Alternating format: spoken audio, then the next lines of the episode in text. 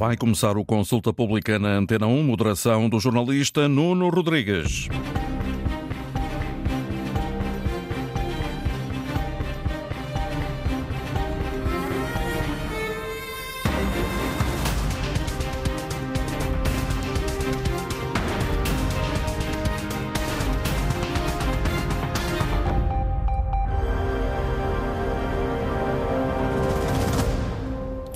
Muito bom dia. Portugal vive tempos agitados depois de um processo judicial que levou à queda do governo. O primeiro-ministro demitiu-se na sequência de uma investigação sobre a qual pouco se sabe e cinco arguídos que passaram quase uma semana detidos acabaram por sair em liberdade com o juiz a deixar cair os indícios de corrupção. Será que a montanha pariu um rato? Não tenho a certeza que seja um rato. Tenho a impressão que foi uma formiga. Foi bem menos do que isso. Às críticas da defesa dos arguídos juntam-se vozes dentro e fora do PS. Há quem fale em golpe de Estado e aponte o dedo à atuação do Ministério Público. Há pedidos de esclarecimento à Procuradora-Geral Lucília Gago e até a segunda figura do Estado, o Presidente da Assembleia, Augusto Santos Silva, dá prazos à Justiça no caso que levou à admissão de António Costa. Eu creio que nós temos o direito de pedir ao Supremo Tribunal de Justiça que seja lesto na realização do inquérito. Aliás, entretanto, ficamos a saber que esse inquérito já corre desde, desde o dia, dia 17. 17 de outubro. E, portanto, de 17 de outubro até 10 de março vão praticamente cinco meses, que me parecem serem tempo mais que suficiente para que o inquérito seja concluído e as pessoas, o conjunto dos portugueses, saiba da única fonte de que deve saber, que é a justiça, o que é que realmente se passou. O Presidente da Assembleia da República, numa entrevista à RTP, que Augusto Santos Silva também aproveitou para deixar um pedido de esclarecimentos à Procuradora-Geral da República sobre a Operação Influencer.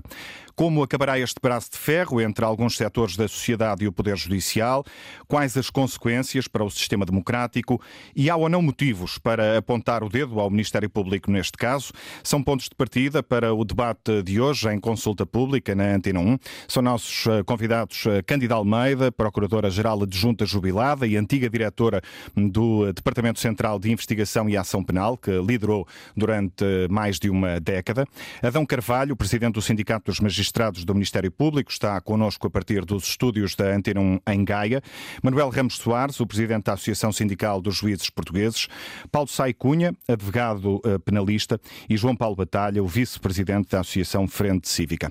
Bom dia a todos. Obrigado eh, pela vossa presença em direto esta manhã nos estúdios eh, da Antena 1. Vou começar com uma pergunta de resposta rápida para que possamos possamos ouvir a opinião de todos eh, e depois teremos, por certo, tempo de aprofundar. E começo por si, doutora Candida Almeida.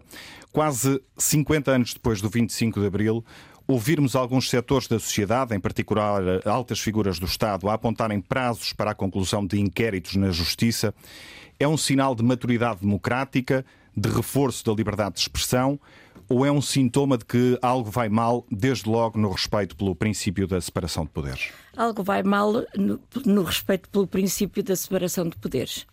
Se quiser que, que desenvolva um pouco mais. Um pouco para já e hum, teremos a oportunidade de aprofundar mais à frente. Muito bem. Pronto, portanto, é essa realmente a resposta. Não, algo está mal e quando um uh, elemento de um órgão de soberania dá prazos ou pede prazos uh, a outro órgão de soberania. Está só em causa a questão da separação de poderes ou algo mais? Uh, sim, sobretudo isso.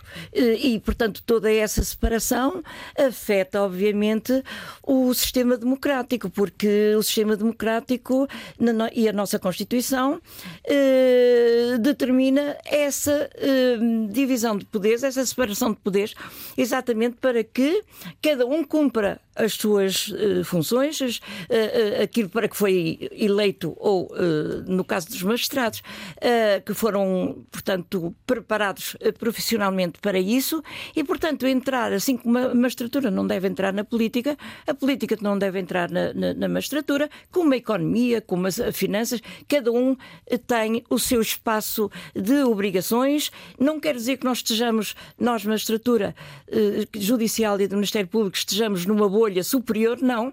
Somos também cidadãos e cidadãs que temos de responder publicamente, portanto, perante o cidadão e não a exigências deste ou daquele, daquele membro de um governo ou de um, de um qualquer órgão de soberania. Doutora Adão Carvalho, eh, bom dia também, está connosco a partir dos estúdios em Gaia, eh, é presidente do Sindicato dos Magistrados do Ministério Público. Eh, estes apelos à celeridade na justiça por parte de altas figuras do Estado são um sinal de maturidade democrática ou algo vai mal? Eu esses apelos não vejo com grande problema. O próprio Ministério Público tem interesse em que os processos sejam céleres e rápidos. Agora, eles não podem estar condicionados, nem a atuação do Ministério Público pode estar condicionada a qualquer prazo fixado por terceiros e que impeça que no próprio processo exista de forma objetiva um trabalho de averiguar efetivamente aquilo que compete ao Ministério Público, se é se há de facto um crime e se uh, há alguém que possa ser responsabilizado por ele. E isso pode implicar um tempo que não pode estar dependente de qualquer fator político ou de qualquer fator de outra natureza ou qualquer pressão externa.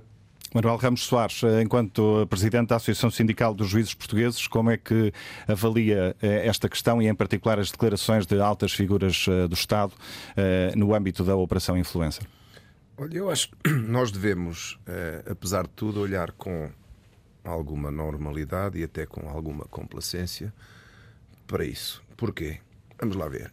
Há uma investigação em curso, visa aparentemente o Primeiro-Ministro e ministros do Governo e pessoas dos gabinetes ministeriais e pessoas próximas do Primeiro-Ministro por factos de natureza corruptiva ou de criminalidade económica ou financeira, digamos assim, relacionados com o exercício de funções. Isto não é coisa pouca.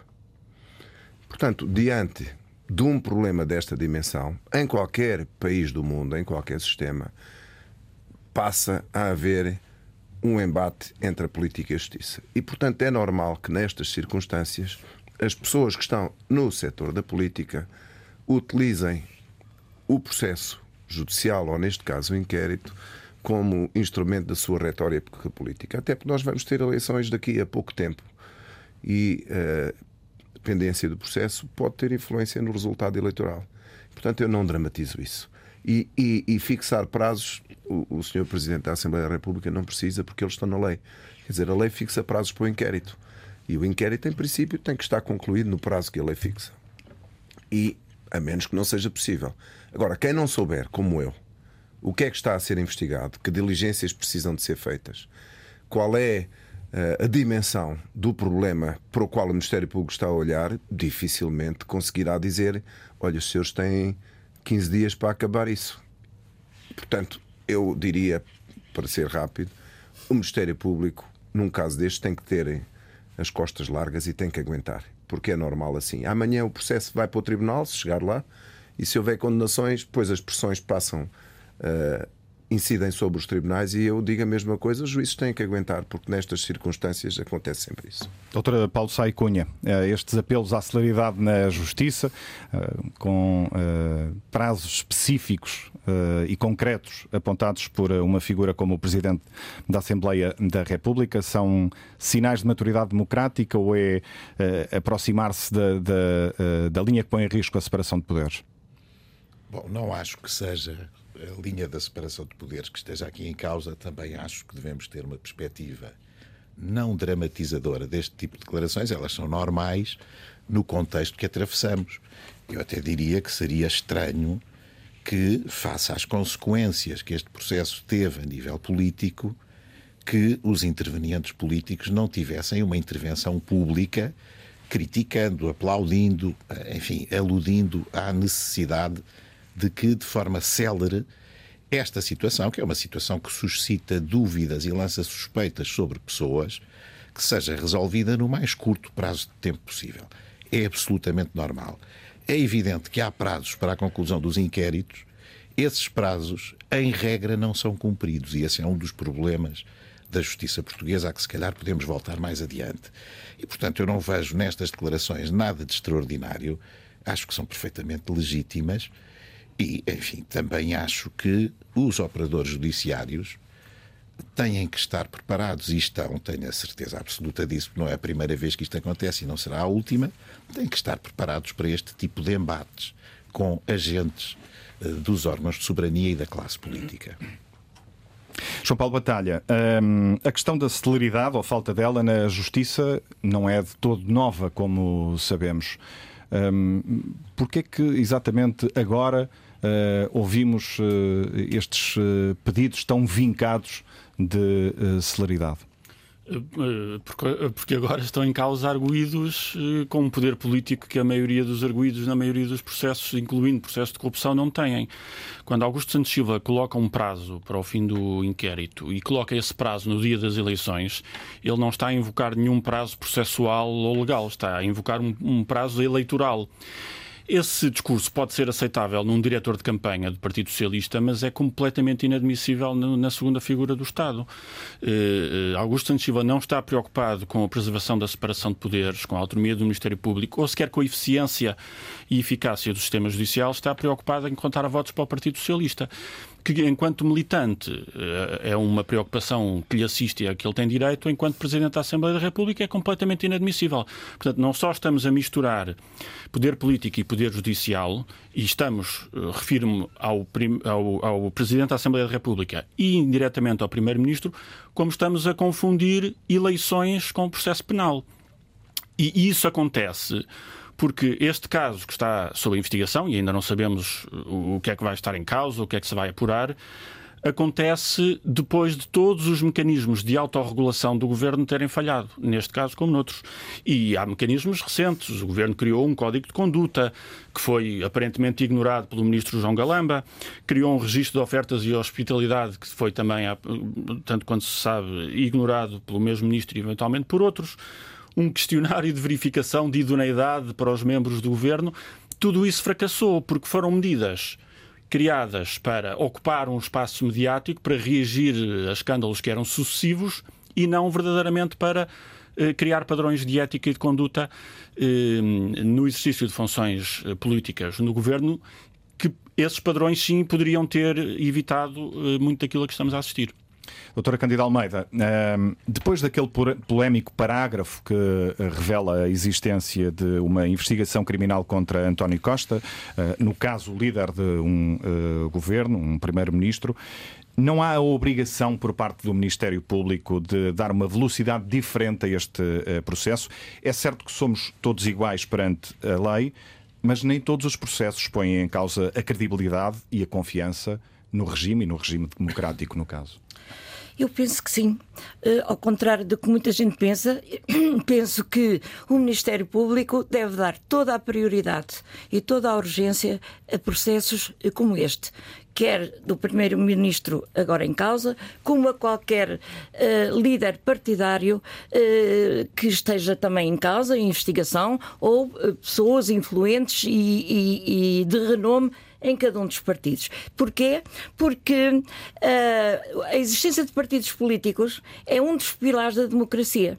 Portanto, nós temos de ter confiança nos partidos, sob pena da extrema-direita começar por aí a atacar a democracia. Portanto, e é isso que depois se ouve, que os políticos são todos iguais, que não há diferença e, portanto, acho que o Ministério Público, enquanto uma magistratura responsável, deve ela própria assumir essa urgência e essa prioridade. Para isso é que se tirou uma certidão ainda na fase de investigação e na fase em que se estão a ouvir uh, arguídos detidos, por isso é que seria uma certidão para seguir autonomamente. Não tem razão de ser ficar parada ou envolta eh, em algum mistério eh, sem que se saiba uma que se saiba a conclusão. Porque é assim, ou há indícios e o processo continua, ou não há indícios e tem de se arquivar. Agora, manter sob suspeita, sobretudo, uma pessoa eh, que liderou um, um, um governo durante vários governos durante oito anos e agora, sobretudo, com maioria absoluta, o os cidadãos têm o direito a saber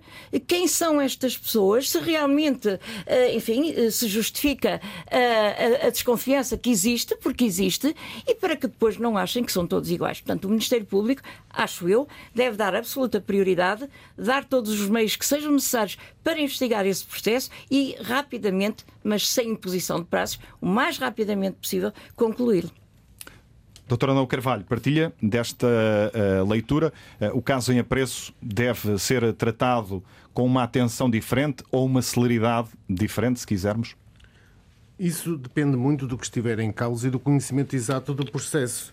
Ou seja, o Ministério Público, só por estar em causa determinada pessoa, não vai deixar de fazer as diligências que considerar adequadas, tendo em vista investigar o crime que está em causa e a responsabilidade da pessoa que está em causa, só porque essa pessoa é o Primeiro-Ministro e exerceu essas funções. Hum. Não, aqui esse, não estão em causa as diligências realizadas, está em causa a, a, a, velocidade ou a celeridade com que elas são executadas. Mas estamos a, temos de distinguir aqui duas coisas. Outra é a concentração dos meios necessários no sentido de que o, o Ministério Público tenha as condições para concluir o processo, o inquérito, o mais breve possível, tal como eh, seguramente é a vontade dos titulares do inquérito em qualquer processo. Isso pressupõe, designadamente, a existência até de meios humanos do Ministério Público para permitir que, de facto, esse inquérito possa ter essa celeridade desejada. Mas isso não pode implicar o atropelo daquilo que é o exercício da ação penal. Ou seja, não se pode exigir, então vamos já arquivar o inquérito porque está em causa o Primeiro-Ministro e com uma pressão de alguns setores que existe, no sentido de que o Ministério Público tem que dar uma resposta em dias ou em dois ou três meses. Tudo vai depender da avaliação do titular do inquérito em face daquilo que está em causa. E nós não conhecemos. Eu não conheço o que está em causa na certidão que meios de prova vão ser necessários e a complexidade que vai ser necessário para obter esses meios de prova. Nenhum de nós sabe. Portanto, eu confio e confio que o, os titulares do inquérito são magistrados de qualidade, responsáveis e sabem perfeitamente que vão terminar o inquérito, não vão deixar pendurado o inquérito eh, eh, sem um despacho final, apenas por um mero capricho ou por um, algum desleixo. Vão ter todo o empenho para que o inquérito seja concluído o mais rapidamente possível. Como em qualquer outro processo, sublinhou isso. Portanto, a minha pergunta é: este processo será tratado como qualquer outro? Eu, a mim, custa-me que haja, de certa forma, tratamento privilegiado. Evidentemente que determinados processos, sobretudo desta natureza, da criminalidade económica económica ou financeira, pressupõem, independentemente das pessoas que estão em causa, que haja uma concentração de meios e um apoio. E para isso é que existe uma hierarquia do Ministério Público, para isso é que nós temos uma Procuradora-Geral da República. Evidentemente, para concentrar em processos que exigem uh, um maior apoio e mais meios, uh, que, que os concentre em determinados processos e que faça essa gestão e que tenha estratégia na, na gestão dos meios humanos que tem. Evidentemente, que isso tem que acontecer e é desejável que aconteça. Agora, eh, estarmos a fixar ou a determinar prazos ou a exigir que eh, uma investigação eh, seja terminada num prazo específico, isso é que é difícil sem termos o conhecimento exato do que está em causa. Agora, eu não tenho dúvidas que no Ministério Público, se de facto já estão concluídas as diligências necessárias, que o Ministério Público irá arquivar o inquérito no prazo mais curto possível. Doutora Manuel Ramos Soares, eh, do ponto de vista da Associação Sindical dos Juízes Portugueses, este processo deve ser tratado como outro qualquer? Não, eu acho que nem estará a ser tratado como outro qualquer. Nós não estamos aqui a falar de outro qualquer, estamos a falar deste. Os processos não são todos iguais. E se o elemento de confiança no sistema é um elemento importante para que a resposta do sistema uh, seja acolhida pelos cidadãos e também pelos destinatários das decisões, acho razoável desde que isso não ponha em causa uma gestão eficiente da máquina que o Ministério Público tem de gerir, acho razoável que um processo desta natureza, desta dimensão, com este impacto, mereça prioridade. Não vejo mal nenhum nisso, mas essa prioridade, ou seja, fazer o mais rápido possível, não significa que não se possa fazer bem ou que não se deva fazer bem. E, portanto, aqui precisamos de resolver este, este paradoxo. Temos que fazer depressa e bem. O que é que é fazer bem? É investigar tudo o que houver para investigar se for razoável o, as informações que estão à disposição do Ministério Público, não faço ideia o que é que lá está, mas se houver factos que levantam suspeitas que precisem de investigação, tem que ser investigado. Agora, o que é que é preciso investigar? Se tivermos que ir à procura de contas bancárias disto e daquilo, se calhar vai demorar mais tempo do que se for ouvir uma testemunha ou duas, não é?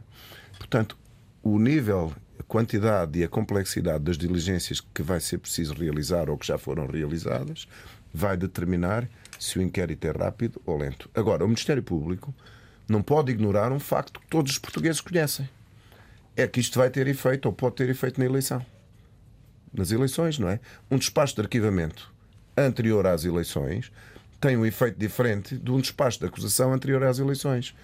E este timing nós não, temos que viver com ele. Quer dizer, o Ministério Público tem que encontrar uma forma de, cumprindo a sua função, que é investigar rápido e investigar tudo o que houver para investigar, tem de perceber também que a escolha do timing para a decisão vai ser importante. Porque se o Ministério Público arquivar antes, vai ser acusado de ter feito um favor ao PS mas se, acusar, se arquivar antes, se acusar antes, vai ser acusado de ter feito um favor político à oposição. Mas o Ministério Público tem que fazer alguma coisa, não pode ficar à espera 10 anos até que não haja nenhum problema político. Portanto, eu diria que não queria estar na pele do Ministério Público nesta fase, porque essa decisão, seja ela qual for, mais rápida, mais lenta. Imagine que há as eleições a 15 de março, não é? Por ali? 10 de março. Três dias depois há um despacho de arquivamento porque foi naquele momento em que foi possível. Isto vai ter uma leitura, não é? Portanto. Uh... Será uma, uma coincidência infeliz? Não, não, não, sei o que é que vai acontecer, mas estou a dizer que o Ministério Público, quando olha para aquilo que está a fazer, tem que olhar para isto. Porque as coisas que vão ser feitas, sejam elas quais forem, vão ter uma leitura. E, portanto, este elemento de ponderação é um elemento importante que o Ministério Público, enquanto organização, não pode ignorar quando está a trabalhar num processo destes. Paulo Saicunha, eh, este é um processo que, na sua leitura, justifica estes cuidados especiais que foram aqui uh, sublinhados e queria recorrer também à sua experiência. Há processos tratados de forma diferente, nomeadamente em termos de celeridade, dependendo do caso de que estamos a falar? Não, por partes, não é? Em primeiro lugar, este processo é um processo diferente porque precisamente está sob investigação o Primeiro-Ministro. Já se discutiu isso longamente. O processo corre em foro especial Portanto, não é um processo igual aos outros e não é assim porque temos suspeita de crimes cometidos no exercício de funções e o suspeito é o Primeiro-Ministro. E por isso é que há um foro especial que justifica esta situação. Agora, eu gostava de recordar que o princípio constitucional que vigora nesta matéria em sede de celeridade é de que qualquer suspeito da prática de crime tem direito a ter uma decisão no prazo mais curto possível, compatível com as garantias de defesa. É isto que está na Constituição. Como está na Constituição o princípio da presunção de inocência, que é outra coisa que hoje não se discute, porque parece que já se esqueceu que ele existe, uh, e que conduz a uma situação paradoxal.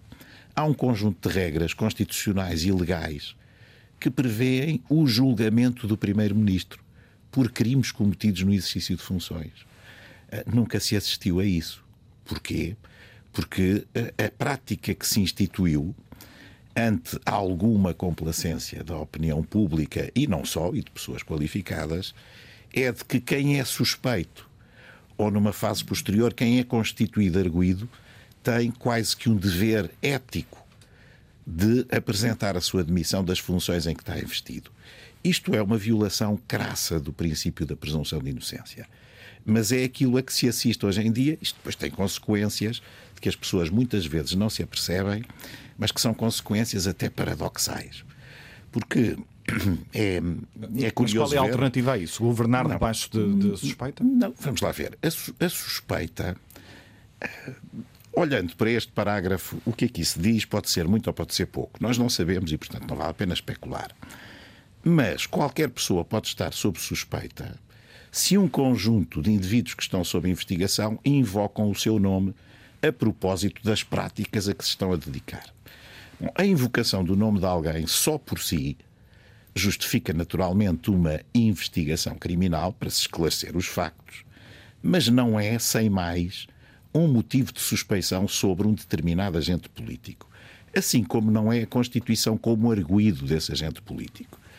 Eu acho que se quisermos ser sérios é, e, e, aliás, atuar de acordo com a Constituição e com princípios que são princípios fundamentais do processo penal e das garantias de defesa, que não se podem perder, teríamos que recorrer àquilo que é a primeira decisão judicial num processo criminal que hum, representa um escrutínio por um magistrado judicial, quer dos indícios probatórios, quer da prova, quer dos factos. E esse momento é o momento do despacho de pronúncia. E, portanto, se há momento em que se pode justificar algum entorce àquilo que é o princípio da presunção de inocência na sua plenitude, é exatamente quando o juiz de instrução uh, profere uma decisão de pronúncia relativamente a alguém. Porque antes, antes disso, disso, antes disso até já se inventou uma coisa não lhe faz sentido. que do ponto de vista processual penal não é nada, que é a indiciação. Está indiciado por isto ou por aquilo. Ninguém está indiciado. No processo criminal, se há suspeitos, esses suspeitos devem ser, num determinado momento da investigação, constituídos arguídos, até para terem acesso às suas garantias de defesa que o Estatuto lhes confere. E a partir daí são suspeitos constituídos arguídos. E depois serão acusados ou não acusados. Estar indiciado ou deixar de estar indiciado não é coisa nenhuma.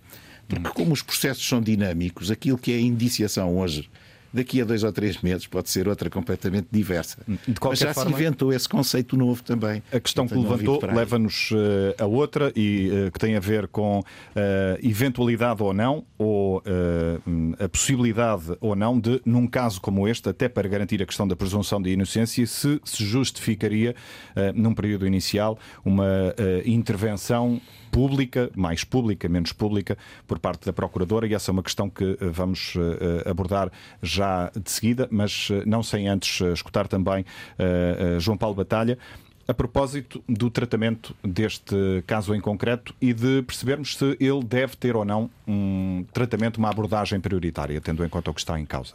Bem, eu acho que a partir do momento em que o Ministério Público sente a pressão que está a ser exercida, inevitavelmente vai ter essa abordagem prioritária. Portanto, nem sequer precisamos de ser nós a responder a esta pergunta.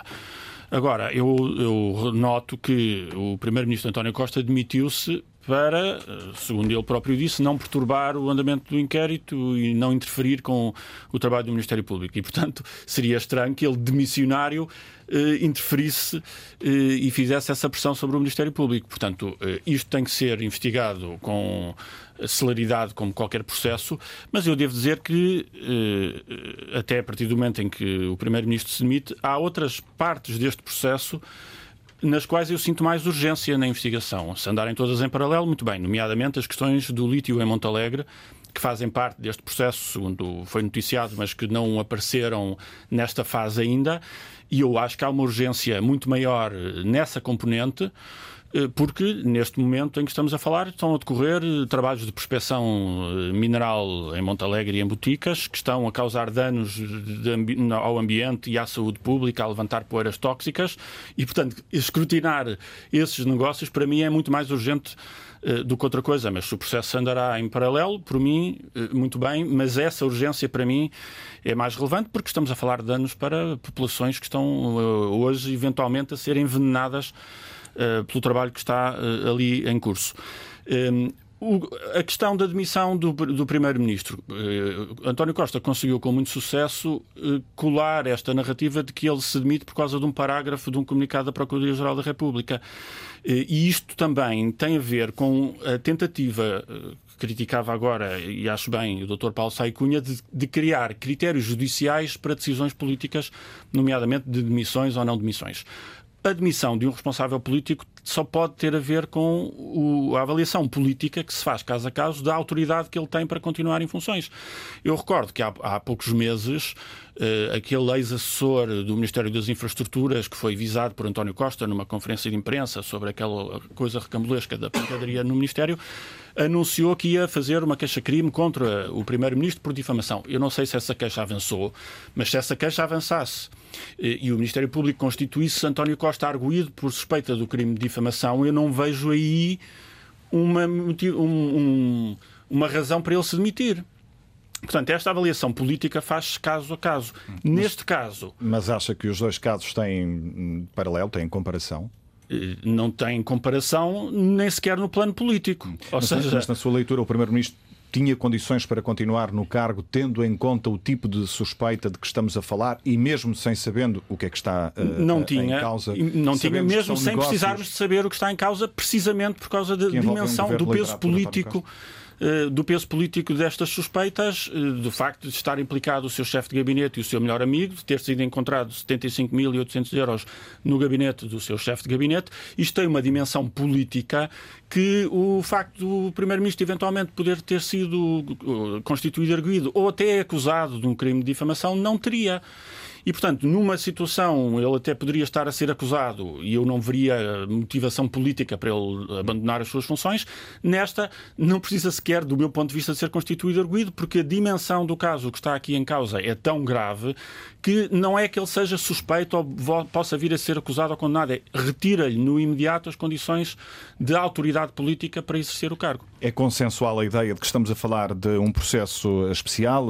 A candidata Almeida, há pouco o Dr. Paulo Sai Cunha falava aqui da questão da presunção de inocência, que nem sequer é garantida a partir do momento em que há notícia de uma investigação e que o Primeiro-Ministro se demite, mesmo não sendo arguído do seu ponto de vista, o processo em causa justificava outro tipo de comunicação por parte da, da, da Procuradoria e da Procuradora-Geral da República, porventura até com esclarecimentos ao país por parte de Lucília Gago, eh, como é de certa forma eh, habitual noutros países, embora não seja essa a nossa tradição. Permite-me só complementar o, o que disse claro. o Sr. Dr. Paulo Saicunha e, e, também penso que o Dr. Manuel Soares sobre as, as investigações que podem ser complicadas, uh, como seja o caso de analisar contas bancárias, etc, etc. E eu queria dizer que voltamos à mesma situação, que agora já ninguém suporta, mas é verdade. O Ministério Público, assim como eh, a magistratura judicial, precisa de apoios técnicos, de peritos. E quando o Ministério Público tem para o país inteiro uma, um núcleo de apoio técnico com 16 pessoas, para todas as áreas: crime, uh, uh, uh, civil, trabalho, tudo o que seja realmente necessário investigar sob esse ponto de vista contabilístico, económico, financeiro, são 16 pessoas, obviamente não chega, não chega para nada. E depois, quando se pedem peritos aos outros serviços públicos, normalmente demoram 8 ou 10 meses a cederem um é evidente que os processos não têm a celeridade que a Constituição exige. Porque desde sempre uh, o Ministério, os tribunais foram o, o, o parente pobre de, de, dos órgãos de soberania. Eu lembro-me quando comecei, isto foi em 74, não havia ninguém, nenhum funcionário no tribunal, a não ser, portanto, ninguém havia, havia um funcionário que ia para julgamento e era eu que por acaso não sabia da tilografia que tinha de estar a datilografar as inquirições e os interrogatórios aos arguídos, sendo que tinha por vezes arguídos que naquele caso eram queixosos, que, uh, uh, que, portanto, indivíduos uh, condenados por crimes muito graves. E eu estava ali sozinha com eles não tinha nada. Portanto, desde sempre os tribunais foram abandonados à sua sorte. E, portanto, talvez uh, seja o momento de se estabelecer a obrigatoriedade dos outros serviços públicos fornecerem aos tribunais os peritos que são necessários, combinando o prazo, etc., porque assim não é possível em, em 400 e tal mil processos, desses, digamos, 20% que seja de crime económico ou financeiro ou de, de investigação que exija outra, outros saberes interdisciplinares. Não pode haver cumprimentos de, de, prazos, sendo que os prazos previstos, que são considerados só indicativos, são ridículos. Tem para um, um processo que não tem preços, tem oito, oito meses para investigar um crime de económico ou financeiro, de corrupção, que é preciso, por vezes, pedir uh, rogatórias a outros países que não nos respondem. Portanto, há aqui uma contradição. O Ministério Público costuma uh, ser o culpado porque porque não é célere, mas ele não pode fazer outra coisa porque não tem apoio. Portanto, eu não sei quantas pessoas agora têm, mas por isso é que eu insisti que é necessário que seja dada prioridade para investigar a verdade material ou próxima da verdade material, talvez nunca se consiga perceber muito São bem, mas é esse mais. o objetivo do Ministério Público. Uhum. Mas tem de ser apoiado. Uhum. Com, Já com agora, esse doutora, se, me- se me permite, eu acho que esses técnicos têm que existir no Ministério Público. É má ideia estar a pedi-los a outros organismos da administração Pois, pública. eh, Integrar essa Não só por causa das demoras inerentes a isso, mas por eventuais conflitos de interesses que possa Exato, haver. exato, Portanto, exato, esse- exato. essa competência tem que estar no Ministério Público, não, não, não se Claro. pode andar a pedinchar. É evidente, e, e foi o que eu fiz toda, todo o tempo que lá estive, foi a pedinchar. Porque realmente não havia nem sequer a Procuradoria-Geral se importava com isso, e portanto eu tinha de andar a pedinchar eh, aos tributários, a, a- a- a- serviços especializados em diversas matérias, porque não há, nunca, sempre a pedir, nunca foram satisfeitas o mínimo de exigências, o mínimo de, de, de pedidos. Pronto, este é o complemento. Agora peço Como. Procuradora-Geral Adjunta Jubilada, eh, perguntava-lhe há pouco se eh, este processo justificava ou não outro tipo de comunicação por parte da, da Procuradora, porventura até com esclarecimentos ao país, ao contrário do que é eh, habitual e tradição. em Eu penso que sim. Sem violar o, o segredo de justiça, o desgraçado do, do segredo de justiça que está espezinhado, e então neste caso nem se fala, e também o princípio da inocência, talvez fosse mais eh, acessível para se perceber o que é que se quis dizer com aquele parágrafo, que sinceramente, como diz o Dr. Paulo Saicunha, não, pode dizer muito, pode dizer pouco, mas serviu para levantar que- esta, esta, esta polémica. Acha Portanto- que a Procuradora foi a Belém dizer mais ao Presidente da República do que está naquele parágrafo? Não posso fazer eh, um juízo de intenções, mas acho que deviam esclarecer, quer o Sr. Presidente da República, quer a Sra. Procuradora-Geral da República, deviam esclarecer os cidadãos do- da, da razão por que foi e para que foi. Doutor Adão Carvalho, sendo consensual a ideia de que este é um processo especial, eh, vê eh, ou en- entendia necessária esse tratamento também especial por parte da, da Procuradoria e da Procuradora, eventualmente com eh, uma declaração, esclarecimentos ao país? Se estamos a falar da certidão que foi extraída de, de um determinado processo em relação ao Primeiro-Ministro, eu penso que naquele momento, porque é o início do inquérito, não havia muito mais a dizer. Eu até acho que até foi dito demais. Ou seja, porque em outras circunstâncias apenas teria sido dito que estava pendente um inquérito em que era investigado o Primeiro-Ministro por crimes de tráfico de influências, o que seja, e só constaria isso. O- o que é que a comunicado, o parágrafo, Só para percebermos. o, o- o comunicado eh, dá-se ao trabalho de explicar o que é que naquele momento existe, que são conversas de terceiros que implicam o, o Primeiro-Ministro numa determinada conduta que pode ser enquadrada eh, criminalmente. E é isso, é essa suspeita lançada, de acordo com o comunicado, que é o que eu conheço, desse parágrafo, Esse esclarecimento adicional agrava ou atenua a suspeita, do seu ponto de vista? do meu ponto de vista, apenas diz que a suspeita resulta de conversas de terceiros. É o que diz o comunicado. Portanto, isso atenua a suspeita ou agrava a suspeita? Ou seja, não existindo, não resulta de lá que existem meios de prova diretos da, da intervenção do Primeiro-Ministro naquela conduta criminosa. Portanto, eh, da minha perspectiva, é a condição necessária e tem que existir um inquérito, porque sendo um crime público, o Ministério Público tem necessariamente que, perante essa notícia de um crime, porque essa é uma suspeita com contornos definidos da possibilidade de uma comparticipação num crime e, portanto, existindo, tem que dar início a um inquérito. Agora, noutras circunstâncias, que é o que eu disse há pouco, se calhar só se diria que alguém está a ser investigado pelo crime X. E porquê? E também para desmistificarmos. Porque esse facto ia ser do conhecimento público no dia a seguir, ou no próprio dia. Porquê? Porque os sujeitos processuais iam ter eh, acesso ao processo e essa certidão, a extração dessa certidão, pressupõe um despacho que existe no processo, pressupõe eventualmente conhecimentos fortuitos e a validação de escutas telefónicas nesse mesmo processo e que fazem eh, parte do mesmo. E, portanto, esse facto iria para a opinião pública eh, se não fosse naquele dia, um ou dois dias depois. E a partir daí, todos nós estaríamos a questionar porque é que a Procuradora-Geral da República, tendo conhecimento dessa certidão, não tinha dito nada ao país e que, portanto, estava, de certa forma, a tentar ocultar uma situação. Agora, eu queria voltar atrás um bocadinho para. Mas deixa-me só perceber o seguinte: portanto, numa fase inicial, uh, não uh, vê necessidade uh, ou, ou, acha que não se justificava uma comunicação ao país por parte da Procuradora. E mais à frente, quando é conhecida a decisão do juiz de instrução, por exemplo? É assim, se estamos a falar daquela certidão, como o inquérito ainda está numa fase inicial, não compete à Procuradoria estar a acrescentar mais esclarecimentos àquilo que, que disse que é que vai ser instaurado um inquérito. Hum. Portanto, Outra até coisa... agora, eh, na sua leitura, não se justificava outro tipo de comunicação?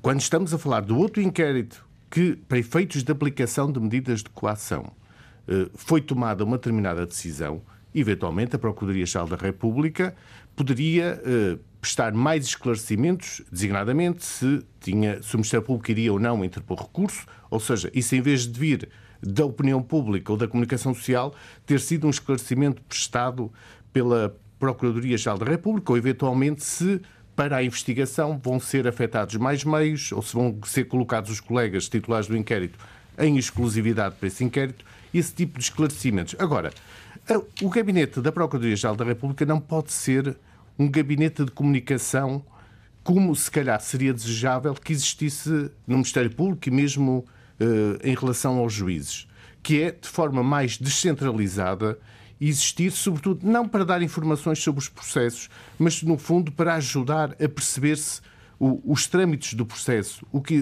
o, o que é que acontece. Porque nós todos estamos a discutir uh, e estamos a fazer um ruído enorme à volta de uma decisão sobre a aplicação de medidas de coação.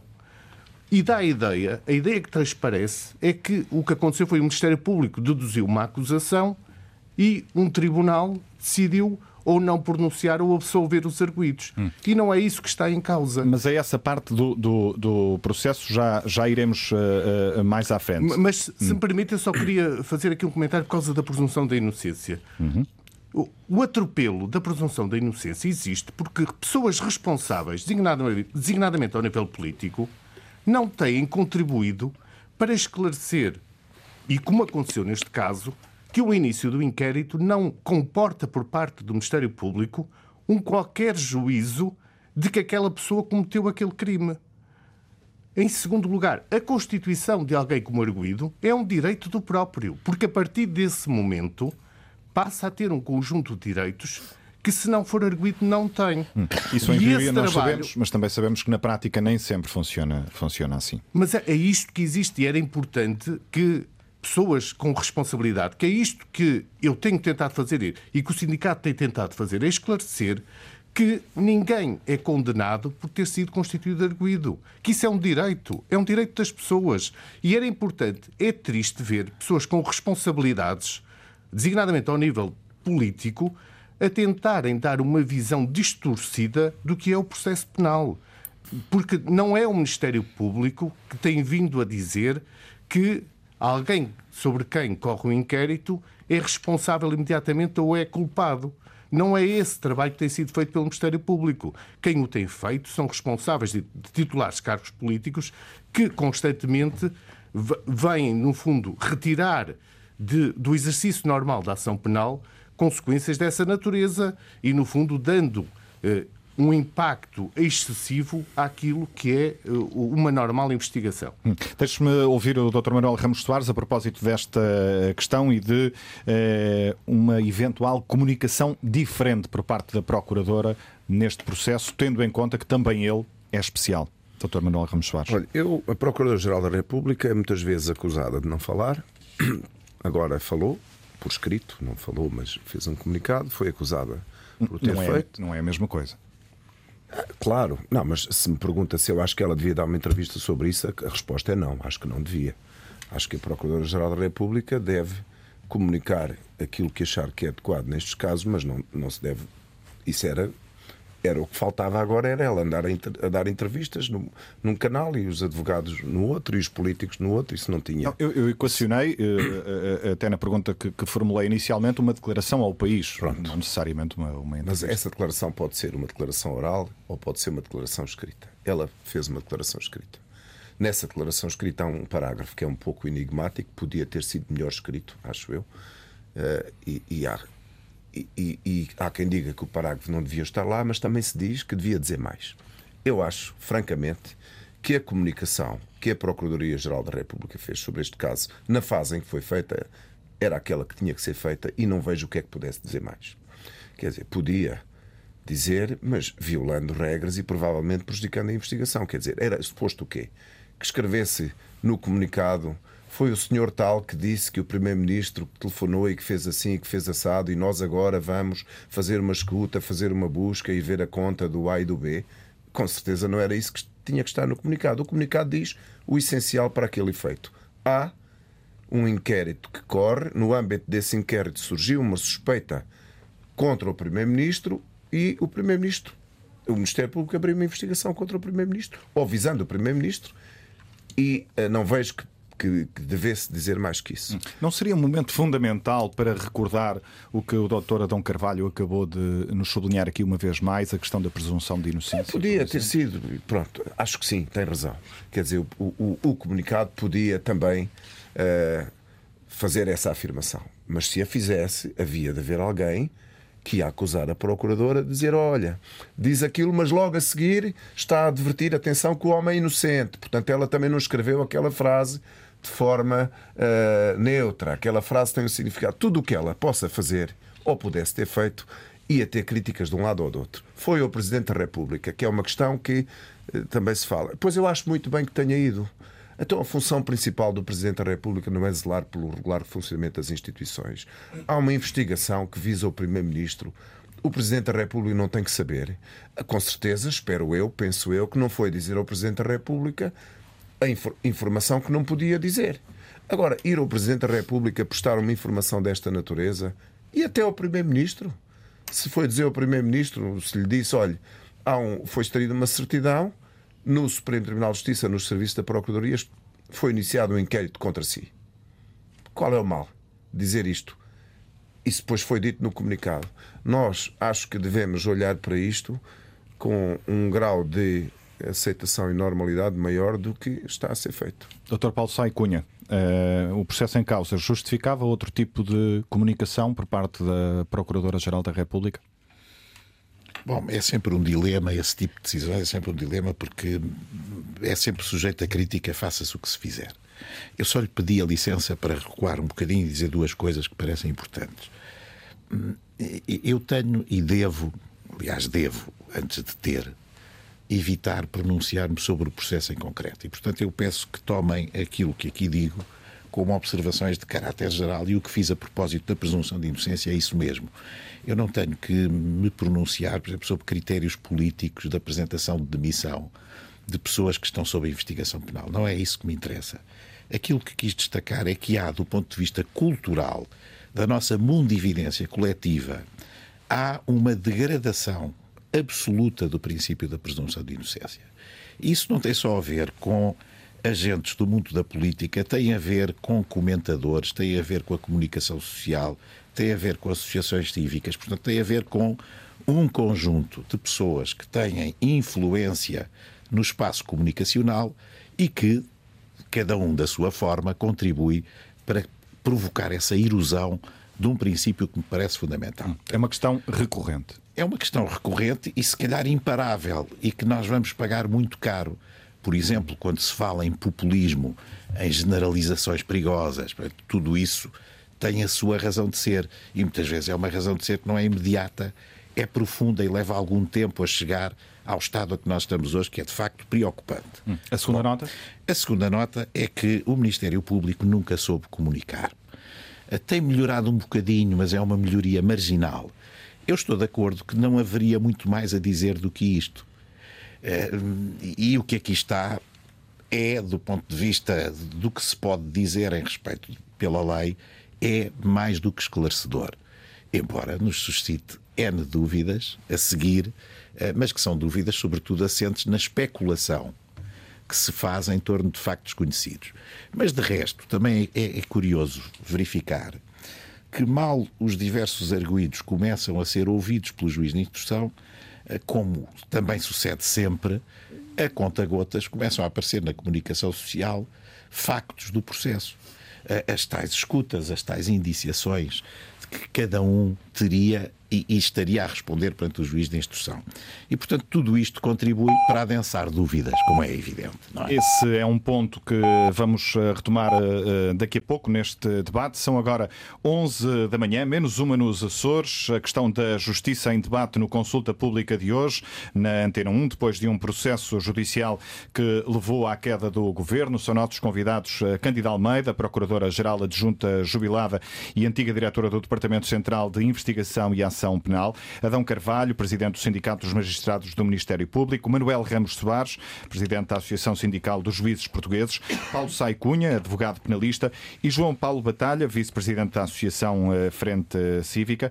João Paulo Batalha, eh, ainda a questão da comunicação do Ministério Público e, neste caso, se, se justificava ou não outro tipo de comunicação por parte da Procuradora-Geral da República e falo em concreto do caso, uh, pelo menos numa fase inicial, que envolve o Primeiro-Ministro e daquele parágrafo polémico. Bom, eu acho que. Eh, não e sim, por esta, por esta ordem. A Procuradora-Geral da República não está a dever-nos nenhuma conferência de imprensa, nem, nem, nem nenhuma, nenhum discurso ao país. Eh, mas como já foi dito, o Ministério Público comunica mal. Eh, tem sido um, quase uma coisa revolucionária nos últimos anos a começarem a aparecer de vez em quando uns comunicados de imprensa, mas sempre escritos em linguagem muito cautelosa. Eh, eu acho que o Ministério Público tem que aprofundar e melhorar essa comunicação. Aliás, há um caso que eu acho que é mais ilustrativo até do que este, que foi a detenção do ex-primeiro-ministro José Sócrates, que criou um circo mediático gigantesco. Eu lembro-me de câmaras de televisão apontadas às frestas dos cortinados do, do Campos de Justiça, eh, por razões óbvias, não é? era um caso de evidente interesse público, quando teria sido muito mais civilizado eh, alguém ter, que não seria necessariamente o Procurador-Geral da República ou sequer um procurador, mas um porta-voz do, do, Ministério Público, que conseguisse trazer os jornalistas para uma sala, explicar-lhes eh, aconteceu isto, esta pessoa foi detida, está a ser ouvida, é previsível que isto possa durar eh, não sei quantas horas, eh, vão para casa, voltem amanhã de manhã coisas básicas. Há um detalhe, porventura, relevante neste caso em comparação com esse. É que aqui estamos a falar de um Primeiro-Ministro em funções. Eh, mas o, o, papel de comunicação é o mesmo: é explicar o que é que está a acontecer, eh, o que é que isto significa em termos do processo penal, quais são as implicações, em que fase é que estamos, eh, o que é que isto implica de, de suspeitas ou falta de suspeitas. Quer dizer, explicar às pessoas em que fase é que estamos. Isto era importante porque, de facto, nós acabamos por ter o impulso mediático de querer litigar os casos, sempre com base em informação muitíssimo incompleta, em tempo real.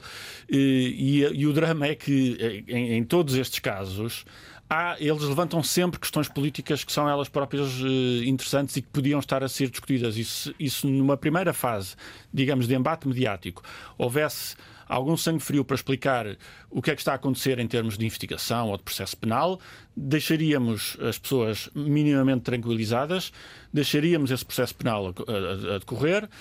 E falaríamos de questões políticas. Neste caso, eu acho que era interessante falar dos, do, dos, licenciamentos em Portugal, das questões de ordenamento do território. O próprio Primeiro-Ministro dá uma conferência de imprensa a dizer que governar é arbitrar interesses privados e, e pareceres públicos. Eu acho que isso é interessante discutir. É importantíssimo discutir. Nesta fase? Nesta fase, ainda para mais, na véspera de uma campanha eleitoral. Nós precisamos que os nossos candidatos ao governo nos digam se acham mesmo que.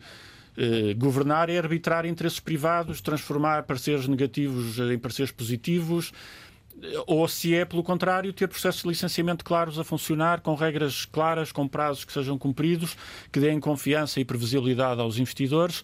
Isso é, são questões políticas de primeira linha que são completamente independentes de ter havido ou não ter havido aqui crimes, de pessoas virem ou não virem a ser acusadas, e que são a discussão uh, política a discussão pública que neste momento interessa fazer, porque em relação ao escrutínio do processo de investigação, que é importante também fazê-lo, temos neste momento muito poucas informações que nos permitam dizer se o Ministério Público está a trabalhar bem, se está a trabalhar mal, se tem dados, se não tem provas. Isto é muito cedo para estarmos a ter essa discussão. Mas, mas já temos algumas. Deixe-me aproveitar essa hum, a, a, a linha.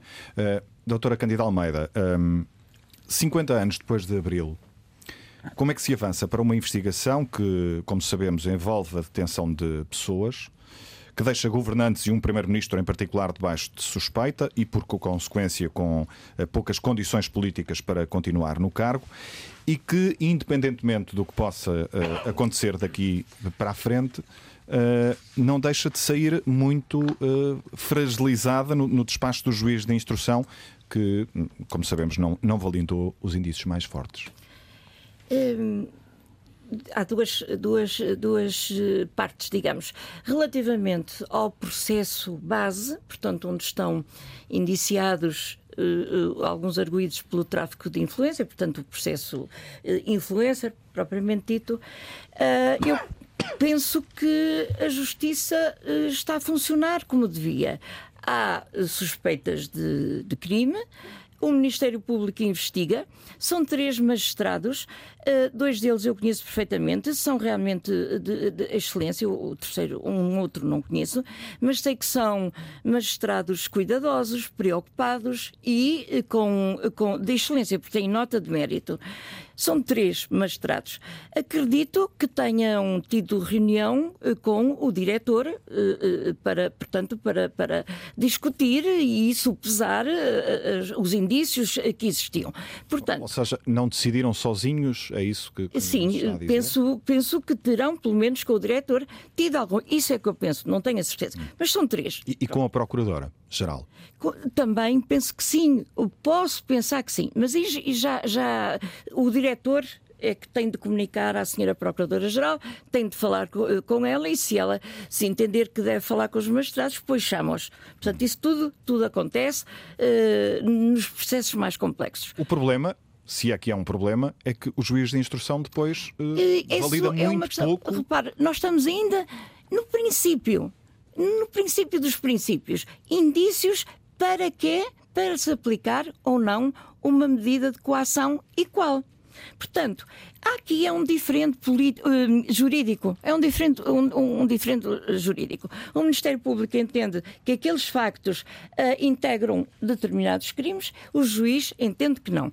Ora, quando entende no seu juízo e que é recorrível. E que o Ministério a questão é que estamos a falar de níveis de gravidade muito diferentes. É pelo menos Sim, essa mas são indícios, para a opinião pública. São apenas indícios no princípio de uma investigação. Como já se disse aqui também, a investigação é um processo dinâmico e aquilo que está hoje por adquirido amanhã já não é, e o contrário também. Portanto, este processo é dinâmico. Neste início dos inícios, o Ministério Público entendeu que aqueles factos se enquadravam em determinada uh, uh, qualificação jurídica. O juiz assim não entendeu. E depois justificou porque é que não aplicava pena de, de, de, prisão preventiva.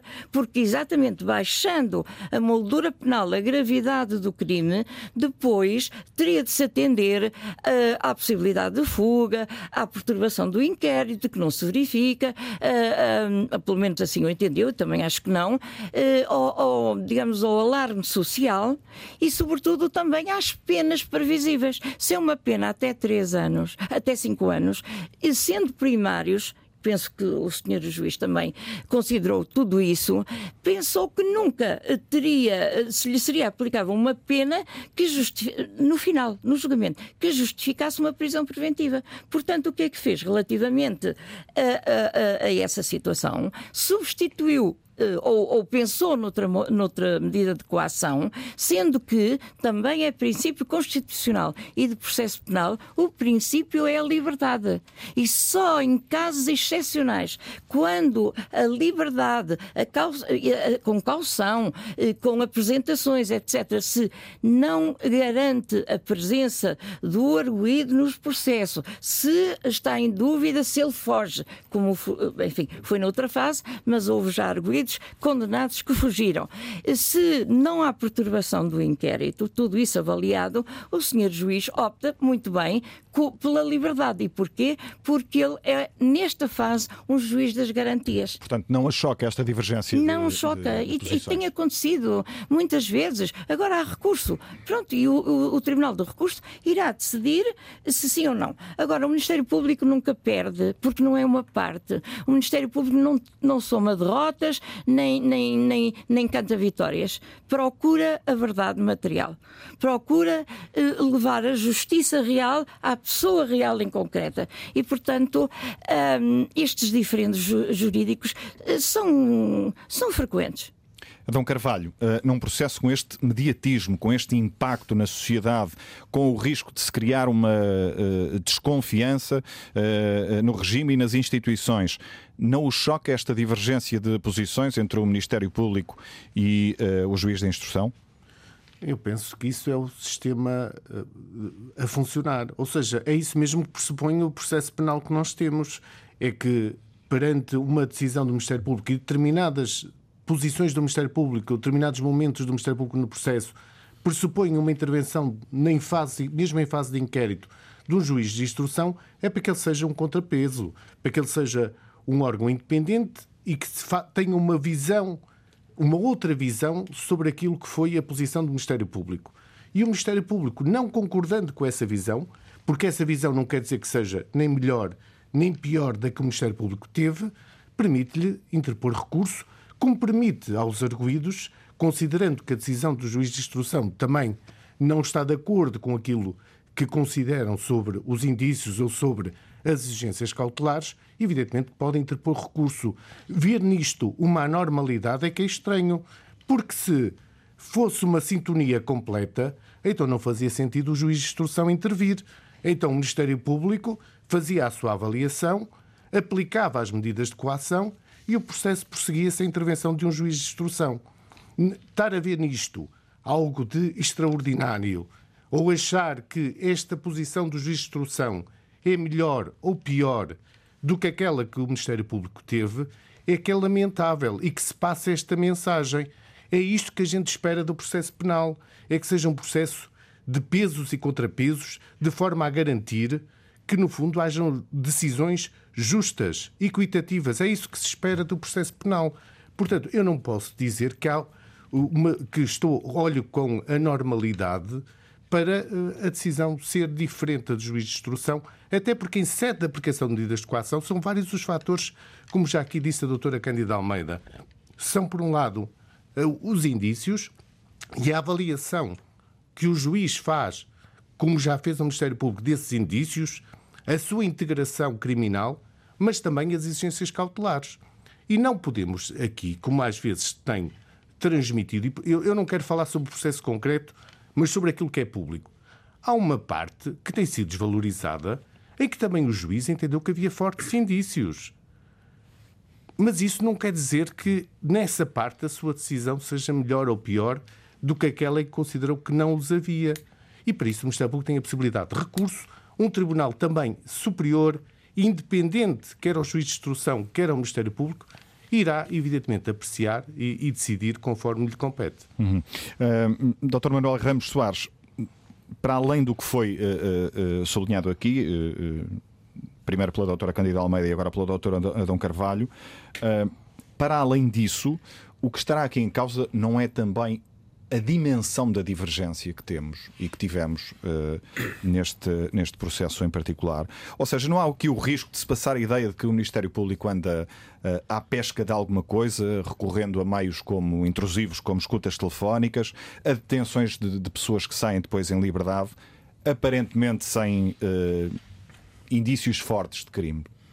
Vamos lá ver. O processo penal é uma sequência de certezas provisórias.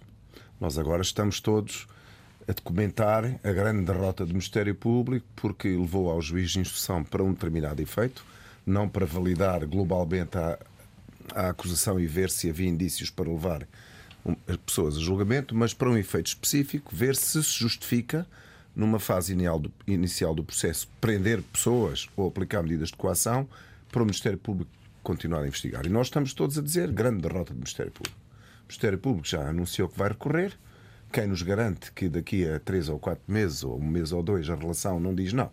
A avaliação do juiz de instrução não está certa. Isto realmente justificam-se outras medidas. E nós vamos fazer o contrário, vamos dizer que afinal o Ministério Público teve uma grande vitória e que a derrota foi do juiz de instrução. Vamos lá ver. O processo penal tem para determinados momentos ou para determinadas uh, finalidades processuais um conjunto de conceitos que não significam a mesma coisa. Para levar alguém a julgamento, a lei, o critério da lei é indícios suficientes. Há de haver um momento em que o Ministério Público, quando finalizar a investigação, se entender que tem indícios suficientes, acusa alguém. E aí haverá um juiz de instrução se for chamado, o que é provável, a verificar a suficiência dos indícios. Mas para prender alguém preventivamente não basta que os indícios sejam suficientes, têm de ser fortes. Ou seja, exige-se um grau mais. Uh, exige que a indiciação que existe naquele momento, as provas e os factos que estão em discussão, tenham um grau de certeza maior. Nós não podemos, muitas vezes dizemos, ah, isto dos tribunais prenderem as pessoas preventivamente para investigar, isto está mal, porque isto viola a presunção de inocência e a regra é a liberdade. Isso está certo. Mas depois alguém é libertado, andamos todos a dizer: olha, não ficou em prisão preventiva é porque não fez nada. Hum. Mas está a falar das detenções eh, como medida de, de não, coação estou... ou das detenções para interrogatório? Não, as detenções para interrogatório eu não gosto de ver. Digo isto com clareza, não é neste caso só. Neste caso tivemos. Não é neste caso só. Eu acho que em muitas situações. Detidas não falo neste caso. seis dias. Eu, em geral. Não é caso único, portanto, em geral, o que digo é isto. se geral. for previsível que uma pessoa se apresenta onde a mandarem apresentar sem ser necessário ser detida, isso não é preciso fazer uma detenção para fazer uma busca. E, portanto, eu acho que deve haver cuidado sempre nessas situações. Mas pode acontecer, no limite, que em cada 10 vezes que se faça esse juizado, pode acontecer que um dia uma pessoa foge. E se a pessoa fugir, toda a gente vai dizer devia ter sido detida. O que é que eu quero dizer? Nós eh, nas situações concretas que exigem uma avaliação cuidadosa, pode haver sempre uma, um momento em que essa avaliação escapa ao controle e, portanto, mesmo um magistrado que acha que não é preciso fazer uma detenção para apresentar um arguído, pode um dia, se tiver essa ideia, pode deparar-se com, um com um arguído que pega, compra um bilhete de avião e se vai embora. Agora, para finalizar e para não monopolizar, o juiz de instrução não disse, neste caso, que o Ministério Público não tem nada para investigar, nem houve uma derrota monstruosa. Limitou-se a Mas dizer. disse que neste momento não tem indícios. Para aquele efeito. Para aquele efeito de aplicar medidas de coação eh, privativas da liberdade que exigem indícios mais fortes. O mesmo juiz de instrução, se amanhã tiver de avaliar este inquérito finalizado e tiver de verificar se há indícios suficientes para levar as pessoas a julgamento, pode perfeitamente dizer: bom, apesar de aqui há uns meses eu não ter indícios suficientes para pôr uma pessoa em prisão preventiva antes sequer de ser julgada, mas tenho agora indícios suficientes para achar que se justifica que esta pessoa seja julgada por esses factos, com contraditório, com garantias de defesa, para se verificar finalmente se os praticou ou não. Doutor eh, Paulo Sai Cunha, ehm, como dizia há pouco na, na, na questão que, que, lancei ao Dr. Manuel Ramos Soares, eh, isto não pode passar a ideia de que o Ministério Público anda aqui um, um pouco uh, à pesca. E por outro lado, um, ehm, 50 anos de democracia, cinco pessoas detidas durante seis dias para saírem, pelo menos uma depois em liberdade, sem qualquer suspeita. Ehm, a justiça pode dar-se ao luxo, perdoem uma expressão, de de lançar uma espécie de onda de desconfiança para cima de políticos, neste caso, governos e instituições, sem provas mais ou menos inequívocas de crimes graves, como aparentemente aconteceu, pelo menos tendo em conta a decisão dos juiz de instrução? Perdão. Bom, algumas precisões e eu, enfim, para fugir do caso também vou falar de outros, certo? Bom, hum, quando um juiz de instrução, nesta fase do processo, aprecia uma promoção do Ministério Público, a única função do juiz é equilibrar aquilo que são as exigências da investigação e a liberdade dos suspeitos. Mas falo não do ponto de vista da condenação dos suspeitos por aquilo que lhes é imputado, mas do ponto de vista das exigências cautelares do processo. Uma medida de coação serve para isso. Serve finalidades estritamente processuais. Mais nada. É claro que há uma visão distorcida desta realidade. E é uma visão distorcida que também tem muito a ver com o nosso passado recente. Bom, e, tem a ver porquê? E já agora também outra precisão. Esta investigação não é propriamente nova. Eu, tanto quanto sei, este inquérito é um inquérito de 2019. Nós estamos em 2023. Portanto, não podemos dizer que estamos no início da investigação. Temos quase quatro anos de inquérito decorridos. Hoje especula-se sobre a derrota. Também não gosto do termo Ministério Público. Não tem derrotas, faz o seu trabalho e o juiz de instrução faz o seu trabalho. Mas hoje a conclusão é essa, não é? Portanto, o Ministério Público foi derrotado por estas razões. Bom, Mas num passado não muito distante, a conclusão era a inversa.